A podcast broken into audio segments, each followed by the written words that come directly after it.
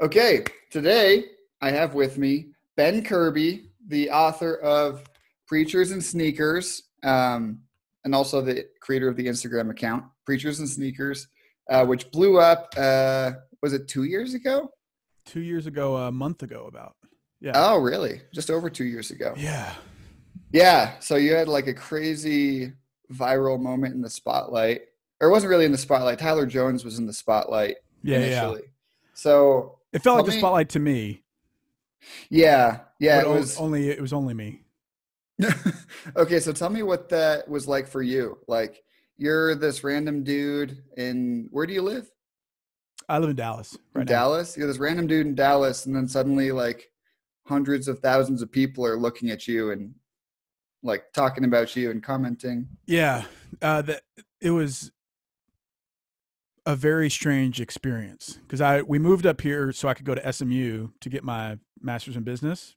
And so that was we moved up here in 2018, and it was March of 2019 where uh, my wife was out of town on a girls' trip, and I had to to make ends meet. I was DJing on the side, and so I had uh, DJ'd super late the night before uh, here in Dallas and slept through church and I had never done this before or anything, but I decided that morning I was going to sit on my couch and watch worship videos on YouTube. And so I had I had uh, an elevation song stuck in my head, and so I just googled that song, and the video came up, and I noticed uh, the leader of the band at the time was wearing some Yeezys that I knew were worth about a thousand bucks, eight hundred to a thousand bucks, and I. Uh, it stirred something within me that I didn't know was in there, and I uh, made a couple videos about it on my personal Instagram account. Just saying like, "Hey, did y'all know these shoes are 800 bucks? This is insane." Um, and basically spent the rest of the day looking up other videos like that and noticed that all these there was all these guys out there wearing shoes that were just outlandishly uh, valuable. And uh, I had a buddy encourage me to start an account doing just that. And so I took a few days, I thought of the name, and then I created the handle and then copied over those original videos. And then within four weeks, I had like a hundred thousand followers. Like there were certain days where I was getting like twenty thousand new followers a day, and I had was just on my I was just on my phone with my thumb doing this, like screenshotting these guys' pictures, looking up the StockX value, putting it next to it, that picture in layout, and then posting it, and people lost their minds. And uh and so yeah, that was two years ago. And it very quickly turned into a whole thing. And uh yeah, now we're talking two years later. Yeah, yeah. That was. I, I think my friend actually. um, she sent me your page, like when you were probably only had like, I want to say ten or twenty thousand followers. So it was Uh-huh. relatively early on. Um, and then I remember watching over the next couple of days. I was like, "Wow, this just hit a hundred thousand. That's Yeah. nuts." Um, it was weird because at every it it was one of those kind of things that f- people felt compelled to share it with their people because very quickly I realized everybody had been talking about this in their circles, but there wasn't much to point to to like make it tangible. And I had no strategy for that. I had no insight into that. I had I was just an idiot posting uh like facts about what the sh- what the shoes are worth yeah. and uh, people found it interesting. And yeah, there was uh, like a couple days there where it seemed like everybody was talking about it, and I uh, I didn't know what to do with that. And yeah, it seemed crazy. What do you mean by everybody? Like in our like I had several instances where people uh that knew me, like I had classmates when I was sitting in class after I'd started the account, people started sending me the account because they knew I was into sneakers and I was a Christian. guy. Oh yeah. and they didn't know that I had done it. Yeah. And, uh, and so I was getting experiences like that. And so it seemed like a lot of people in my circles were talking about it. And I told the people I was closest to that I had done it, but Mhm. um, yeah, it seemed like a lot of people were talking about it. Was it hard to keep that anonymity like initially? Uh, yeah, because you don't.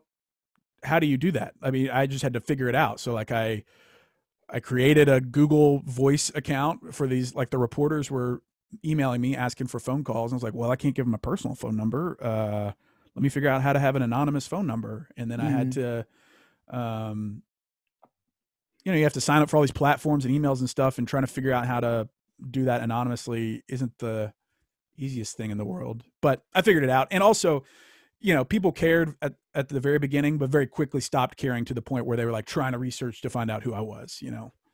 Mm-hmm. Yeah, I saw. um, I was looking through the account recently, and you had like this long conversation with some dude who was like, "I definitely figured out who you are."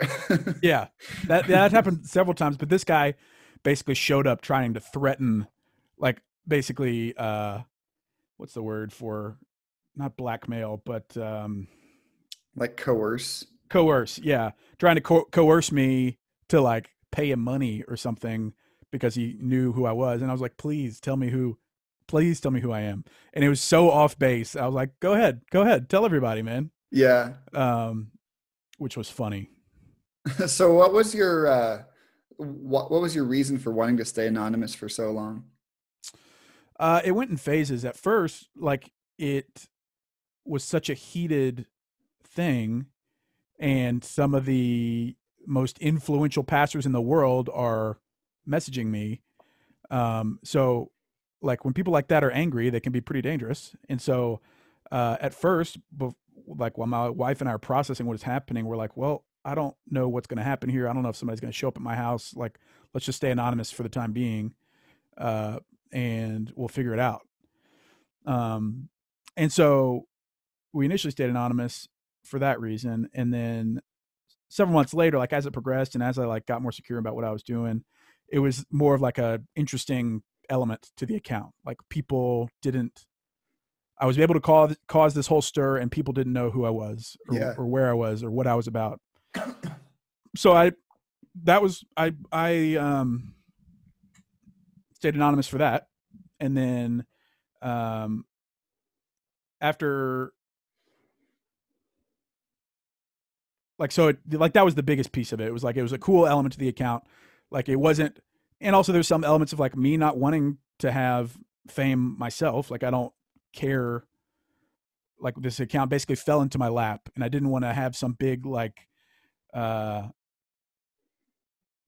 social media proverbial money grab where I was like, let me just ride this social, ride this publicity to the top, get build my platforms, and then start selling protein powder or whatever. like I wasn't interested in doing that. Yeah. Um, and so like another part of it was me trying to be slow about everything, like not trying to get so caught up in publicity and stuff, and it turned into a drug. Mm-hmm. So, um, but two years in, it finally got to the point where I was like, all right, this is exhausting and uh, hard to manage, and also like writing the book, I didn't feel like I could adequately continue in the conversation if I wasn't fully out there for everybody. So yeah, um, that's ultimately why I decided to do it two years later. Gotcha. Um, so I have a couple questions about that stuff. So um, first off, one of the questions I wrote down is what were some of the craziest responses, specifically from pastors that you got? Um, like I know Chad didn't Chad Veach message you early on, or he commented um, on. He was like, on "They're gifts" the, or something. Yeah, yeah. He before it was big at all, I had I had posted about him a couple times, and he commented basically saying everything was a gift, um, and people roasted him for that in the comments. and uh, so yeah, that that kind of started where people started realizing, oh, this is actually setting some of these guys off. Like this is actually causing a stir for them. Um, I've had I've had really like genuinely good conversations, like understanding conversations, disagreeing conversations that felt like, hey, we both understood why I was doing what I was doing versus maybe some of the nuance behind some of their situations, which was helpful. Other guys uh, just wanted to have one way conversations and just were basically screaming at me over DMs, um, which was disappointing. And uh, and then others, a lot of them just have never acknowledged it. And I know that they I know that they know I exist, but a lot of them have just chosen never to acknowledge it. Yeah. Fine. It's interesting that you said you're like these these guys are powerful and who knows what they're going to do and it's like aren't they supposed to be pastors? like right. what the heck? What, right. what kind but, of culture have we gotten to where that's the case? Yeah, the uh but the everyone has their own brand of what a pastor is and isn't. Some are insecure, some some are beat down and like on their last like straw with people critiquing them. Like you can catch them at the wrong day. You know, I know for a fact I posted about one guy on uh, a day where a family member had died that same day, and it's just like the worst possible timing for me and for that person. And so, uh, like, oh. but I'm it's impossible for me to know everyone's personal situation. So yeah, um, but yeah, you're right. I mean, it is disappointing that there would ever be a thought, and I think it was it was more fear of their crazy followers because people that aren't pastors who are diehard fans of some of these guys are insane and yeah, yeah. Uh, apt to be insane about someone uh, pointing out the price tag of their sneakers. Right, like that classic Britney Spears video. The um, what's he say? Like leave Britney alone or something like that. you know that old uh, viral video? He's like leave Britney. Oh yeah, where he's, he's like, crying. crying. Yeah, yeah, yeah. yeah. yeah, yeah. Seriously, it's. I mean, it's sad that the pastor celebrity worship is at that level too. Um, yeah. So let's talk about the book some. I, have been reading it, and um, you you kind of well, like so. The thing is, you in in the account, you never really went one way or the other. You were always just like Judah Smith and the Gucci slides, or like you're just kind of saying whatever, and you weren't necessarily like saying it's good or bad. You were just doing it. Yep. Um, the nature of the count is inherently sort of critiquing them simply by the fact of what it is, which is showing the price of what they paid for their clothes. But and so in the book, I didn't I didn't know what to expect. I was like, is he gonna come down on one side or the other or what? And you kind of came down hard. Like you you came out swinging on on some of this um, cultural stuff. Sorry. Yeah, it froze up for a second. Um, I was reading it and I wasn't sure if it'd be the same thing where you're just kind of like describing the issue and not necessarily coming down on one side of it or the other. Mm-hmm. But you mm-hmm. kind of came down really hard on um, kind of on the pastors, uh, which me personally, I was glad that you did. I was like, this needs to be said. Mm-hmm. Um, so tell me, maybe I guess, um, if you could summarize in a couple sentences, like how do you feel about that entire situation, the culture, everything? Yeah, I mean, I. It, it's funny when people interpret what I do in a whole different. Like some people think I'm shaming, some people think I'm calling out, other people think I'm just being satirical or critiquing. Um, it's hard for me to control everybody's interpretation about what I do, but the book was a chance to go deeper into some of those like harder, deeper questions that came up from the account. Not just like, is it okay for a guy to wear twelve hundred dollars shoes? Like that's very much the tip of the iceberg. The book was a chance for me to finally dig deep and basically say some of the things that I uh, believe about this stuff. But hopefully, like I spent hours trying to be thoughtful in a way that wasn't so biased one way or the other. Like I wanted to show the people that you know immediately get pissed about this stuff like look there are some situations here that you need to consider so you don't have to be a jerk about this uh, from the get-go um, but also i didn't want to shy away from the fact that like i think the modern christian church has been obsessed with a bunch of stuff that doesn't matter and has put these guys in unwinnable situations where that they uh, get larger than life and have the in, are like unable to uh, be spoken into and in turn erode massive ministries when they screw up. I like I think we build idols out of people that don't deserve to be idols. Like humans are terrible gods to follow. I think that we're all obsessed with our own images and our own image, and that it would do like I hope leads to people pushing for more authenticity in their own lives and in the lives of their faith leaders. Yeah, absolutely, and that's kind of what I've been getting from it. Um, and I was surprised you didn't just stay with like the. I was expecting you to just kind of focus on the whole sneakers, clothing, outfits type of thing, but you went into like how they have like political offices. You critique some of their sermon styles and stuff that they talk about, and mm-hmm. um, so you kind of just went like full like Rambo, just like blasting everywhere. Well, yeah, like I mean, I I have two like I've had two years of people basically beating my door down about all this stuff and how mm-hmm. it invades all these different areas.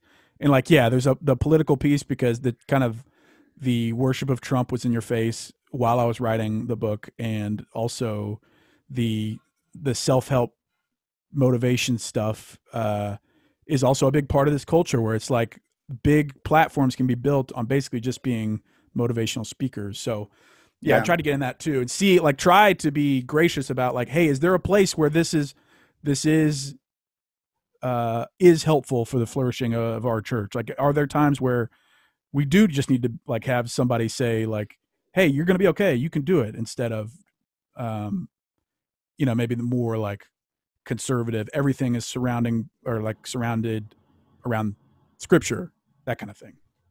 So, what do you think about that then? Like, what's your conclusion now? Uh, I think, I think if you make a habit of watered down preaching without connecting it to the gospel, it's probably a dangerous game to play because mm. then you're just a motivational speaker.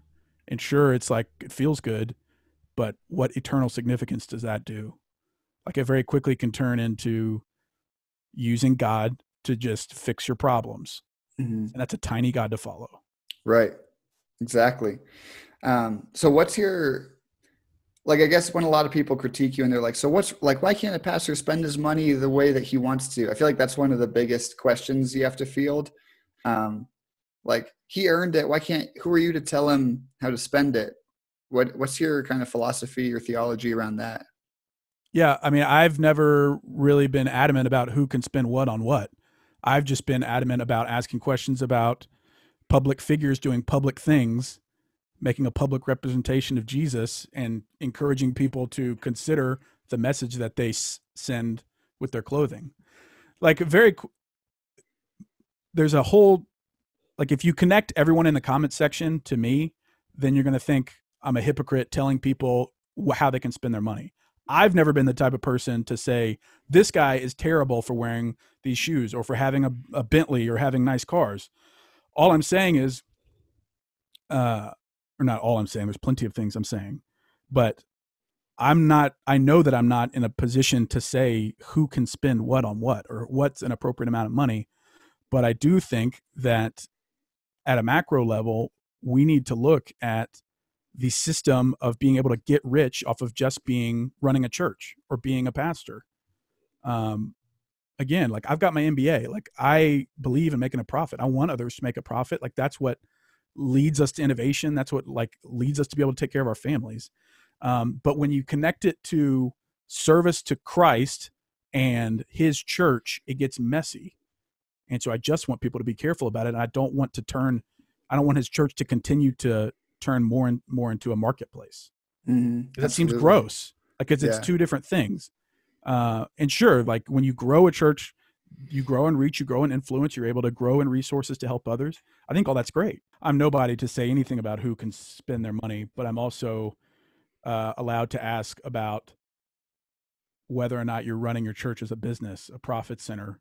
And uh, if you're insecure about that, that it might be worth uh, exploring um i don't know why this camera's doing this thing but uh like from the beginning i've never said hey it's always wrong for you to have a thousand dollar pair of shoes. Like who says pastors can't have nice things? Not me. Like pastors can have nice things. You can save you can work. Like i want pastors to get compensated well. Like it's a hard freaking job to be a pastor especially being like a non celebrity pastor with a 30,000 man congregation 30,000 person congregation if you take a step back and look at the macro level, a macro look of the church, it does seem like we are more Satan is in this right now. Yeah. I think that if you're wearing a new designer outfit every single weekend, people are eventually going to start asking about that. And you need to be able to answer like why you're obsessed with designer clothing and putting on the appearance that God's blessing you with designer stuff each weekend. Like if you're surprised that people are asking that question, you're being a little naive because mm-hmm. people are struggling and people are like grinding to pay their bills.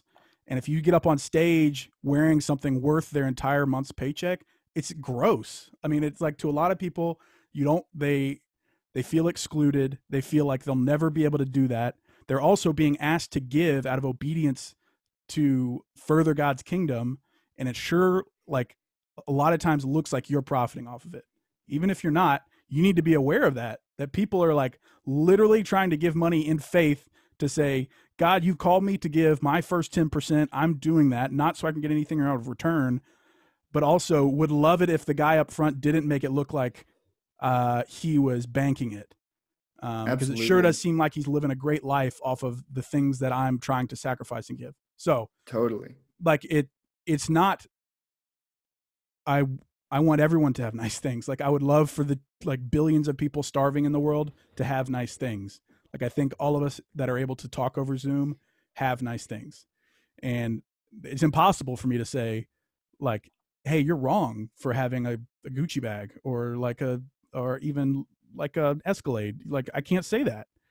But I can say that you should be wise about it and you should have people around you that uh, are able to speak into your life to say, "Hey, you you're in this for the stuff," or like you like having these nice things too much, and that's just what I want to encourage for everybody. Yeah, and this is actually where I would actually push back a little stronger. Um, I was just discussing it a couple days ago with one of my roommates, and the way I've thought about it, I just came up with this the other day, is I think about it like a a hierarchy pyramid, like a three tier pyramid, mm-hmm. where um, like a, a, I'll call it like the judgment pyramid. Um, okay, so you have like at the bottom you have non-believers. Um, are we supposed to call? Are we supposed to judge non-believers? No, of course not. We don't hold them to the same standards as us. Why would we expect them to live remotely like us? So it's like non-believers, no judgment. Second tier up, you have Christians, just like lay Christians, your everyday normal people, and it's like, yeah, we should call each other like iron sharpens iron. Um, like we we help each other grow. We so there's like some judgment. But at the top you have church leaders. And james 3 i think it's james 3 maybe james 2 says this um, as titus, well as like yeah. titus timothy. Like the bible's very clear that the top level christian leaders they're going to be held to a higher standard and they need to be aware of that. So the fact that they're like surprised that we're like hey maybe if you live in a place where there's brokenness and poor people, which is the entire world, um, maybe you shouldn't, um, you know, flex a different five thousand dollar outfit every Sunday. You know what yeah. I mean? Um, and so what I've been wrestling with, and maybe you have an answer to this, is like, so my dad's a pastor, um, phenomenal pastor of like an average, it's like a thousand person church, and um, he wears like I don't know, 10 outfits from Kohl's. like that's all he has.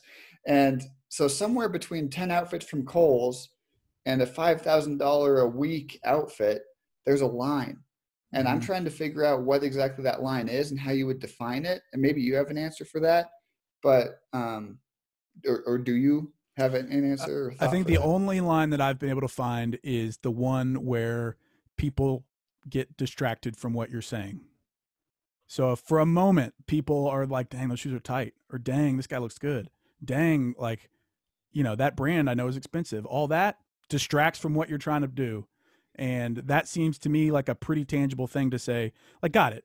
Maybe nobody's ever going to say anything to you, and maybe it's fine. I'm the type of person that's going to say something because, like, I agree with you that the Bible's pretty clear about standards being different for those that choose to be leaders. Not all of you should become leaders.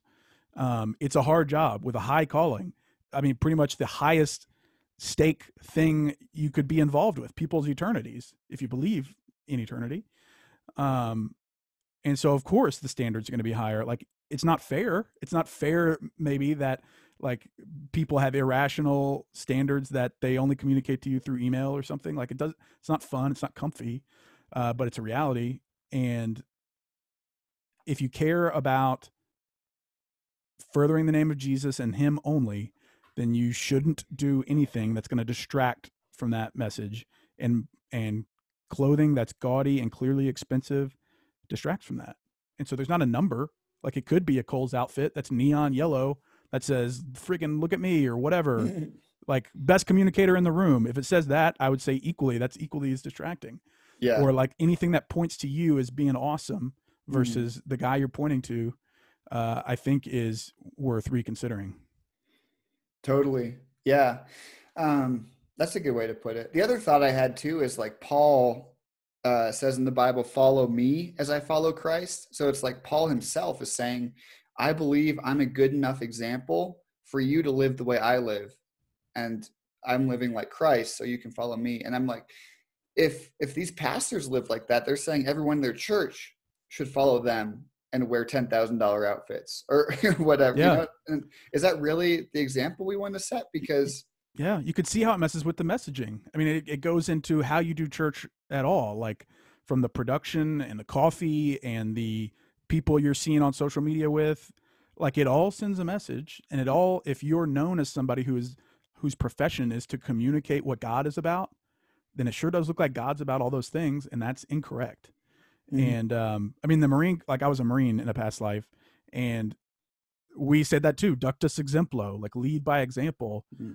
Like if you're trying to lead a church and don't think people are going to try to follow your example, again, you're being naive and you need to reconsider the position you're in because I mean, you're the original influencer. Like you have the most influence over people. People are coming to you uh, in a vulnerable state looking for answers, and it is up to you to lead them. Mm-hmm. And that should be a very like, uh, that should seem like a life or death type thing for you. Yeah. It's not a game. And uh treating your faith like a game or treating the message like a game is foolhardy to me. Absolutely. And thanks for your service, by the way. I say that yeah, to everybody absolutely. in the service. But um, yeah, and, and like going back to my pyramid, like the the Christian level and the church leader level, the way I think about it is like these like the, the world looks at us and they see that like average Christians are like, yeah, these guys kind of represent what Jesus is like. I can kind of get an impression of what Jesus is like based on these Christians. But the church leaders, these are the people who theoretically, hopefully, have studied for years and really know what Jesus is like. The world looks at them and they're like, that's definitely what Jesus is like. So if the impression they're giving is that this is what Jesus is like, he would have worn Gucci suits and, you know, Yeezys or Fear of Gods or whatever. Yeah, yeah. Um, is that what Jesus is like? You don't have to be a scholar to look at the Bible and think, no, instantly, this is not what Jesus is like. He was homeless. Yeah. So, and you see and you see how high stakes it is where like when your platform gets to be global like to your point people do look to you to say hey this is this guy I guess is represents what's what Jesus is about and if they publicly screw something up the fallout is like devastating and I think as normal believers in the middle of your pyramid should care about putting these guys and girls in positions to really screw stuff up. Mm-hmm. And like I I know it's a it's a natural byproduct for people that are more talented and more gifted to have bigger followings and bigger influence. Um, but I think us normal people should I, I think care about putting people in that position because it puts our faith in a position to be rocked by scandal. And of course, mm. all of us are fallible and all of us are fallen um, but add fame and wealth and influence on top of that, it gets, I mean, it gets pretty dangerous. Um, and also, like, to be realistic, I also don't want to be the type of person that calls people to live poverty gospel or live like one one equals one Jesus lifestyle because like I definitely enjoy my iPhone. I definitely enjoy air conditioning. Like I, yeah. I don't want to be the type of person that's like expecting people to uh, literally live as a homeless person um, because that seems unsustainable as well. So like I, I want to be the type of person that lives in moderation in between, like not on one extreme or the other. Right. But, but also uh, not shy away from things that are clearly glaring. Right. Exactly. Yeah, I was having this conversation in the sauna last night at my gym with a dude, a non-Christian dude. Nice. And we were we were talking because I was telling him about this interview, and I told him a little bit about it, and we are he was like, "Yeah, like the Buddha is all about that, the middle way." You know, like I don't know how familiar you are with the Buddha, not, but like I just know the statue, like what the statue looks like. Well, you know how sometimes the Buddha is skinny and sometimes he's super fat. Um, mm-hmm. That's because he was born into a super wealthy family and then realized that all this wealth was like really bad for the rest of the people in his town. So he went away to a cave, according to legend, survived on one grain of rice per day um, and got super skinny. And he's like, this isn't the way either because I'm dying in yeah, this cave. Yeah. And so he's like, there has to be a middle way where it's like, I'm not starving and I'm not fat while people in my town are starving, you know? So it's like, yeah. And I think Christians and Jesus obviously I think says some similar things too. Like there's, there's room for moderation, not excess and not necessarily poverty either.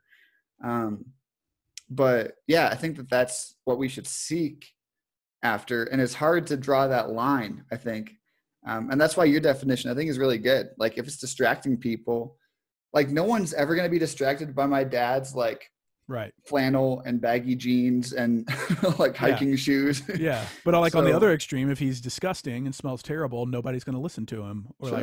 like, um, like I think there is merit to being excellent and mm-hmm. to like having some reverence in in the position you're in, or the reverence in like being there to worship God. Uh, it just like it very quickly can turn into materialism, or it very quickly can turn into like a an extreme poverty gospel type thing. So yeah, I like fully agree. Like I don't want to I'm not a Buddhist, but living in the middle seems like a good uh, yeah. practice, I think.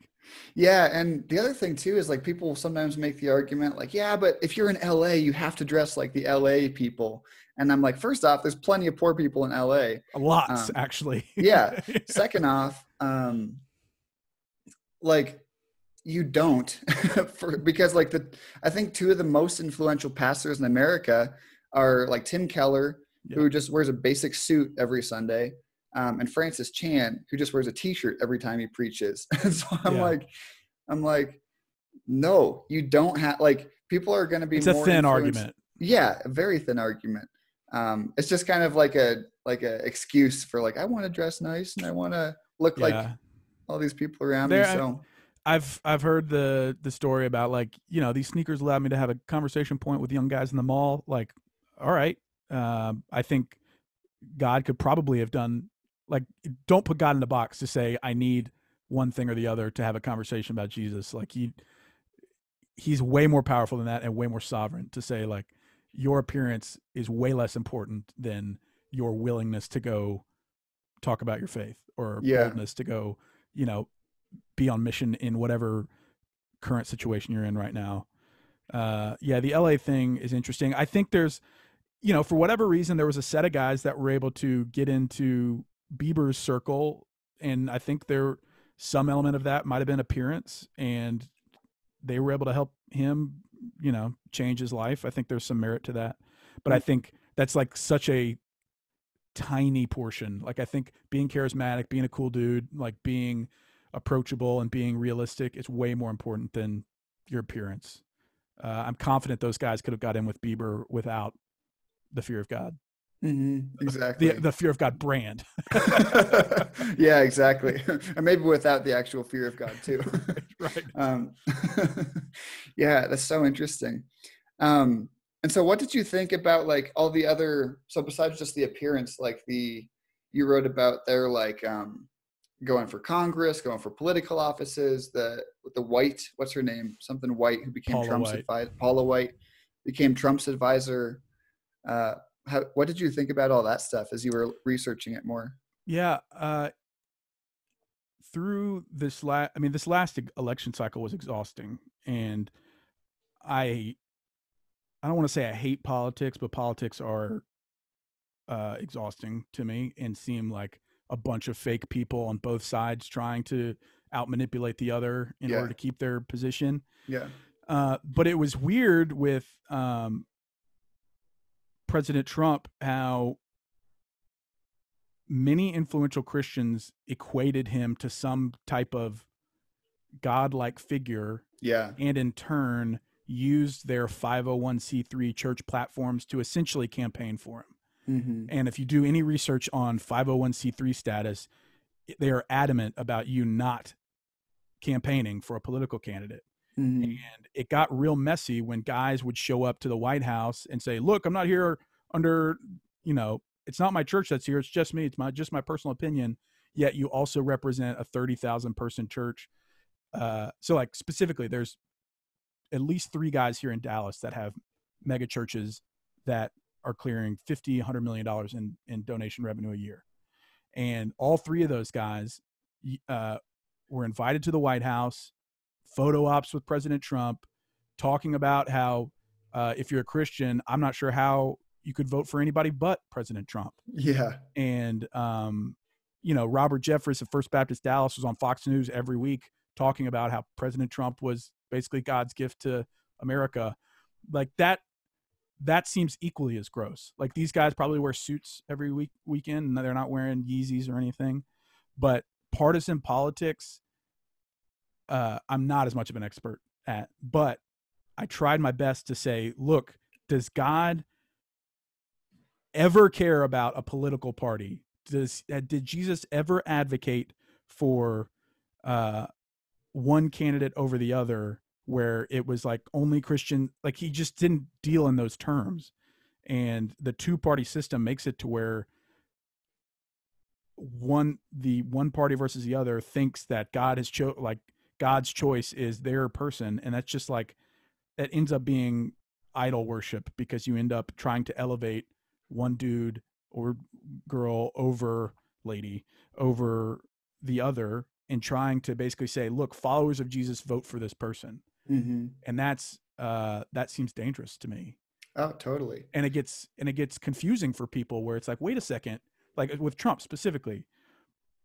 objectively like i haven't i haven't said who i voted for but objectively not really showing that many fruits of the spirit. And so you find like uh heavy hitting religious leaders making doing some real like moral gymnastics to say well god doesn't like we don't care about fruits of the spirit like even though he's pandering to us and saying that hey i'm a christian just like you you should vote for me because i'm the christian choice like he's not displaying much fruit of the spirit. And then you can talk about the other side about abortion and all that kind of stuff. But just playing in those games where it's saying hey christians must vote for this one person or the other it gets it gets messy. And with trump people seem to lose their mind about like it seemed almost like brainwashing where it's just like i this person we have got to get this person in because god has chosen him for just a time as this like such a time as this. It it just got weird and gross. And so i just talk about in the book about uh whether or not partisan politics can ever exist in a church context i think that it's dangerous to use your platform for political gain like so there's a couple stories in there about people building platforms as either worship leaders or as um, any number of other things and then turning that into a political position Yeah. well now you're influencing people for political type decisions and not uh, for the gospel or their For a kingdom that is of this world, you know. right right and so it just gets it gets gross to me and Mhm. um, i'm definitely not an expert on that like i had plenty of help and guidance in, in terms of like i talked to a lot smarter people about partisan politics and Mhm. but it just at least the trump era forced me to question a lot of stuff that i thought i believed and uh, yeah. you know when you look at religious leaders that you maybe looked up to growing up in the south at least like i grew up in louisiana um, it just made you question everything because it's like some of these things do not add up hmm Absolutely. And I really appreciated that chapter because that's like exactly what I've been trying to say for the past several years, however long. Um, cause I'm the same way. Like when, whenever they at, tried to put Jesus in a camp, you know, like for instance, uh, there were several times where they asked him a question and it was like his answer will, will show us if he's on this party or this party, if he's in this camp or this camp. yeah And he was always like, well, neither. It's like this. And so so everyone's everyone's pissed yeah and so or they're all like whoa you know Yeah. and it's like christians have become really bad at that nuance of like um well there's good things on this side and there's good things on this side and there's bad Yeah. things on this side and there's bad things on this side and Yep. it's like i feel like well not just christians obviously. I feel like most of america or It's a lot of america polarized. has become polarized and very like um like oh no the, but but then i do know some people that are also like well you can't be a christian and vote for trump. So it goes both ways you know? Yeah. people are like how could a christian not vote for biden? Right. Like biden's a catholic and they have their reasons for why the christian vote was for biden. And it's like well i i honestly think that in the last election for example you could be a christian and vote either way and still be a good convicted moral christian you know Yeah. and make a decent decision yeah as long as not to say that it's an in to- ideal decision Right. but neither were but like i at least put the work in to try to wrestle with it a little bit i think Mhm. to it wasn't so easy to say one way or the other but many people on the internet want to be uh like you said polarized it's like it's got to Yeah. be one or the other and it's like dude it doesn't right and life if doesn't work that way Yeah, if you're so blindly in your political camp, I think like you need to re-examine a lot of stuff. that's And idol worship yeah You're gonna you're gonna get pushback for that chapter because sometimes I make posts on Instagram um, or blog posts, and it's like, hey, why don't we be balanced? Why don't we stop attacking the other side? And people literally blow me up for that. They're like, yeah. Why would you say that? Like, um, how can you not say that? Like, or like, what aboutisms start coming? like you're a baby killer, and it's like, yeah, nope. what? yeah. It's And, uh, crazy. After, I mean, I'm expecting that, but I've also dealt with two years of people questioning my salvation because of Yeah, less less serious things than that. So, that was Yeah. funny. how can you bring such division to church? It's like, it's Dude, if you. this it's is- these if millionaire pastors. if this is what's dividing the church, our uh, church needs a whole overhaul. Like my, if I'm Yeah. able to basically divide the entire church by showing uh, what sneakers are worth, then we got much bigger problems. Right, right. I think that's um, that's part of what has driven me away from evangelicalism. Um, like I don't know, you're familiar with like the the four pillars of evangelicalism, like back in the Uh, Puritan times. Um, I, I don't think so. Refresh me. it's called the I forget his name. Is it the Wesleyan quadrilateral or is it the different the other quadrilateral? I can't remember.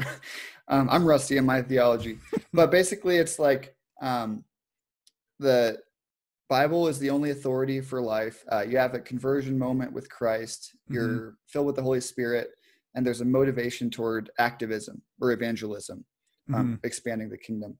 Those are the four tenets of like, like that's the definition of What actually evangelicalism. evangelical is. And I'm like, well, yes, obviously I agree with those. However, like the word, like as language moves and shifts, like Brings a lot Even- extra. yeah, evangelicalism, like you say you're an evangelical today, and it's like you voted for Trump, you um You're white nationalist.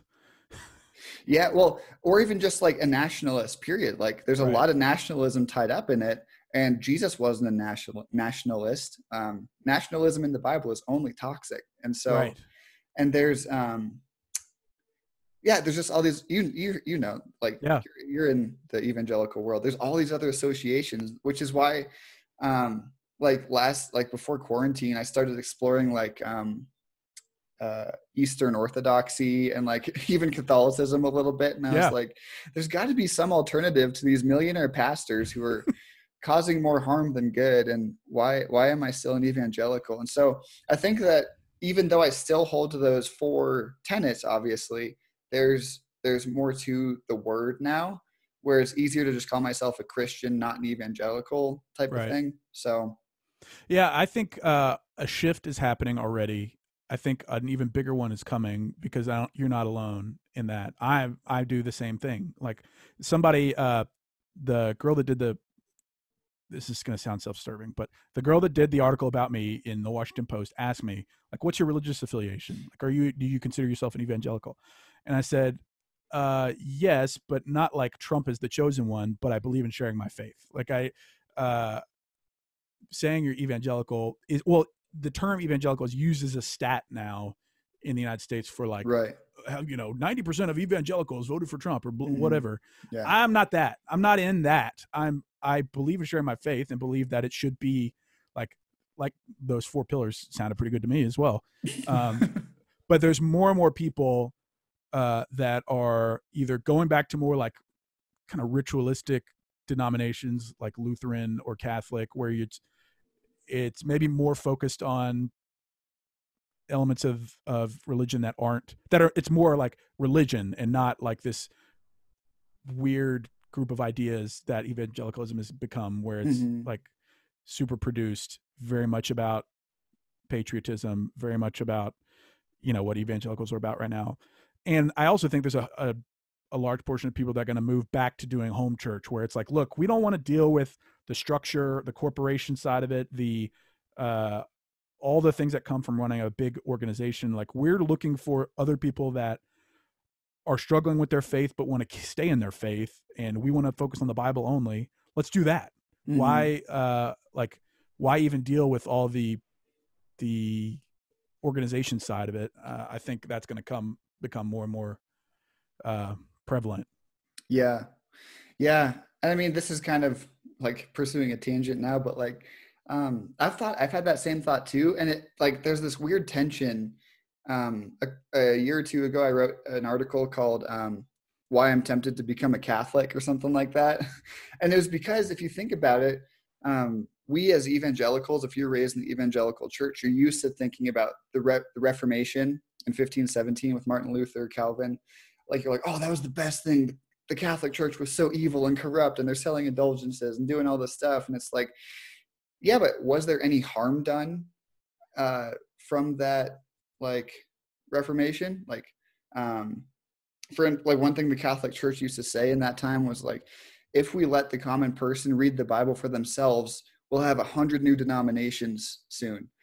And they were wrong. It turns out there was a million new denominations after that because like everyone has their own like micro interpretation of the Bible, and that was one of the benefits of the Catholic Church is like this is how the church every everywhere in the world understands scripture. And we as a body a unified universal body wrestle with it trying to get the best um, the, the most accurate reading of the scripture. Um, but even more than that like i ask people like which is going to be better at feeding hungry people clothing naked people um, giving poor people houses you know is it going to be this billion person church that's unified all over the world or is it going to be 30,000 like little bible mm-hmm. churches all over the world that are just like doing their own thing and they're supporting two missionaries like yeah. which is going to be more effective um, from a business standpoint, from any like mathematical standpoint, the, the resources of a billion person universal Catholic Church is going to be far more effective at doing those things than like your 1000 person evangelical church will, you know? Interesting. Yeah. So I don't know much about that time back then. I've, I've started looking more into what Martin Luther did because people have brought him up in terms of relation to the account. And that is an interesting. Oh, really? Time. How'd they, how'd they connect him? Uh, a couple commenters very early on was like, "This is like Martin Luther's 99 thesis or whatever." Oh yeah. um, and I quickly was like, "Do not, I do not think I'm that. I do not think I'm doing uh, even close to equal to what he did." But yeah, yeah. Uh, it caused me to at least look into it. Um, yeah. And I know other people are going back to Catholicism. You know, there's it's such an interesting thing to discuss because modern church seemed like modern church would be forever. Like it seemed like, well, the churches that are growing the biggest seem to be doing the best. Like let's just kind of emulate what they do. It seems yeah. like the comfiest, the best production, the best music, the best coffee, all that kind of stuff. But now seeing people really be like, "Whoa, is this is any of this good? Like is any mm-hmm. of is any of this worthwhile?" Uh is an interesting thing. Or like people people who have all, like like average people thinking Catholicism is boring, like Catholic services being mm. boring. Yeah. Uh, now rethinking it and saying like wait maybe something was there for me it's just an interesting yeah like like that week in week out like habitual it's not just entertainment but it's participation in the liturgy um, yeah and I, I appreciate that personally that's why i've been in liturgical churches for the past like decade but nice um yeah, and and it, it, also goes back to is it Amos five where he's like, I hate all your shows and your worship services. Like you're coming in and performing, but you're neglecting the poor and yeah. the like. That's true worship right there. Um, yeah, James Se- one says yeah, self righteousness is hardly spoken highly of, or like doing things uh, for show, kind of like the whole hypocrites on the corner uh, yeah. set of verses. Right. Yeah, he's very quick to say talk about uh, how putting on a show is looked down upon by him. Yeah. And I mean, even when Jesus came, like he talks about like, the, and I think you mentioned this in the book too, like that you have the Pharisees who wear their expensive robes and they do these fancy prayers in the presence of everyone and everyone was like, oh, cool. And Jesus is like, basically, I hate that. like, go in your closet alone. Yeah. Yeah. Go to your closet alone. But also like, give to the poor. I desire mercy, not sacrifice. And by sacrifice, he's referring to like the temple sacrifices, like these fancy shows of like, look, I'm going to slaughter these 12 oxen, you know, like, yeah. look how cool the sacrifice is. And he's like, yeah, but you're not loving the, the, the beggar on your street corner or, yeah. So it's, it's very hard to me to make an argument from the Bible that permits that sort of extravagance. Um, so I mean, I, yeah, I, I probably lean a little bit more toward the why don't like this is not necessary. This is actually like a moral wrong. Like David yeah. Bentley Hart wrote this article called, called um, Christ's Rabble. You should definitely take a look at it if you haven't. Christ's um, Rabble? Christ's Rabble by David Bentley Hart. Okay. It's like a 20 minute read, um, some article online. I think it's on the Commonweal magazine, Commonwealth okay. magazine. Um, anyway, he's he makes the argument because he made his own translation of the New Testament, um, and he didn't want it to be associated with a certain denomination. He was like, "I'm gonna just do my own." So he spent two years making his own New Testament translation. Jeez. And by the end of it, he came out and he wrote this article and he said, "My conclusion after translating the entire New Testament is money is bad." You know normally the the argument is money is neutral and if you love it too much it's bad but he came away saying like money is bad like get what you can to survive and get rid of the rest of it because wow. it's inherently bad and it's super interesting he's like jesus doesn't have any lukewarm instructions it's never like yeah sell like give away some of your money and live on most of it and like jesus is hot or cold he's black yeah. and white he's not huh. like and so i'd recommend that reading that article. It's super interesting. I like that. Yeah, I'll check it out. Christ yeah. Rabble. Yeah, Christ Rabble. Um, I like. It. Let me see if I had any other questions for you. Okay. Or is there anything that you haven't we haven't covered that you'd like to um mention or? I think, like I had this revelation this past weekend is that, like this is kind of niche. Uh, the the subject matter is kind of niche. The Instagram is kind of niche, but the thing I realized that I think I care most about is authenticity. Like it's in the title, sure, but I think what I want for people from the book and the Instagram and even the comment section is for people to try to be more real in their lives. Like mm. social media so quickly turns into a show, so quickly turns into the highlights of your life and then forces you to want to be fake in your normal life and I think that's part of why I got irritated about all this extra stuff that goes on in our churches is because it, it seems like it's just not real. It's it's putting on a show for for any number of reasons. And I think like if you're curating something for appearance or for show, that's being inauthentic. And I don't think that's a very healthy way to live.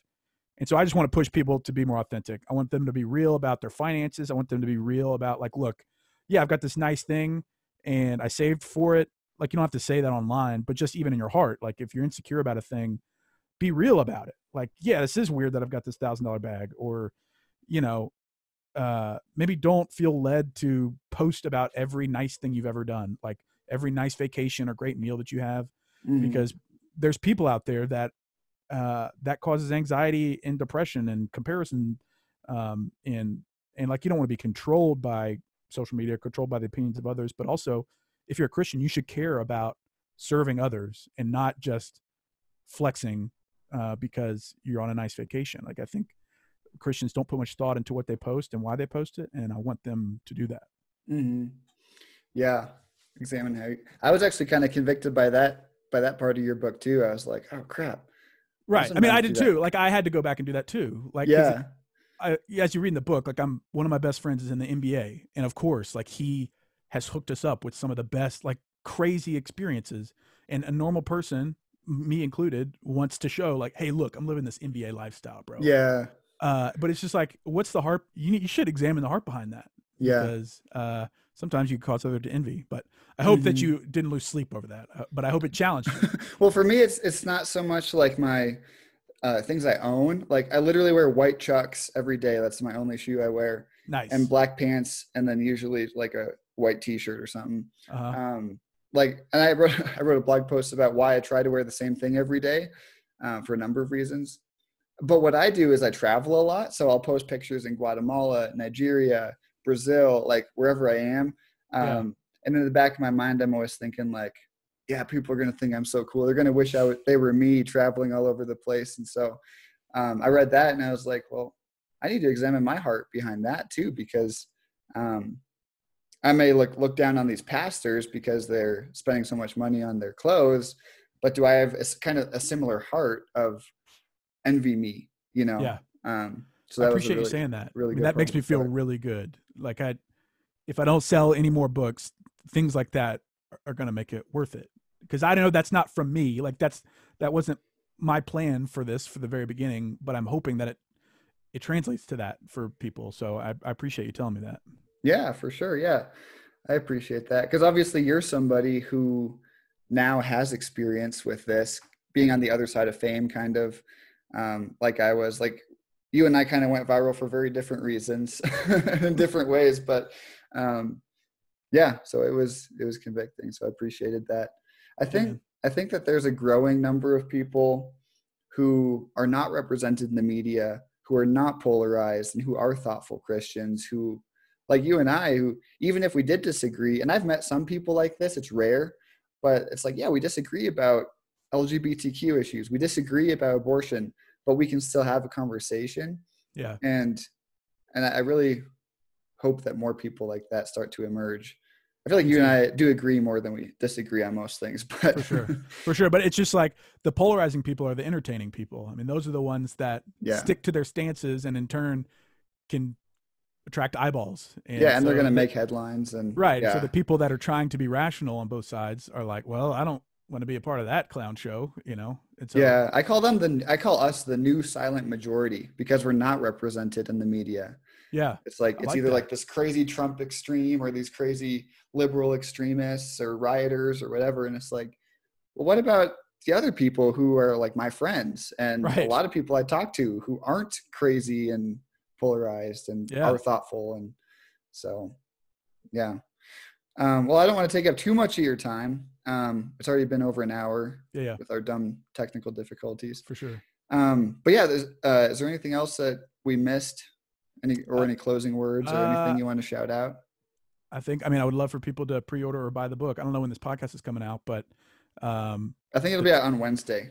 Okay, sweet. Um, well, then, yeah, you still have time to pre-order the book. I'd appreciate mm-hmm. it, and hopefully, if it's out Wednesday, there should be a giveaway going on where I'm giving away some Jordans and some merch and a couple copies of the book. Um, so keep an eye out on that, and yeah, I mean, I would just if if people read the book, let me know uh, what you think about it. I hope it serves you in some way, and uh, just know that I tried my best on it. It's going to be imperfect, and I did this whole thing imperfectly, but I hope people can find some value from it. Yeah, it's good, man. It's good. Cool. Well, thank you so much for your time, Ben. Um, uh, Preachers and Sneakers. Obviously, you see it on his screen and my screen. But check out the book, pre-order it. It's worth a read. And uh, yeah, thanks, man. Ethan, thanks for your time, buddy. Good to meet you. You too. I'm going to stop this recording real quick.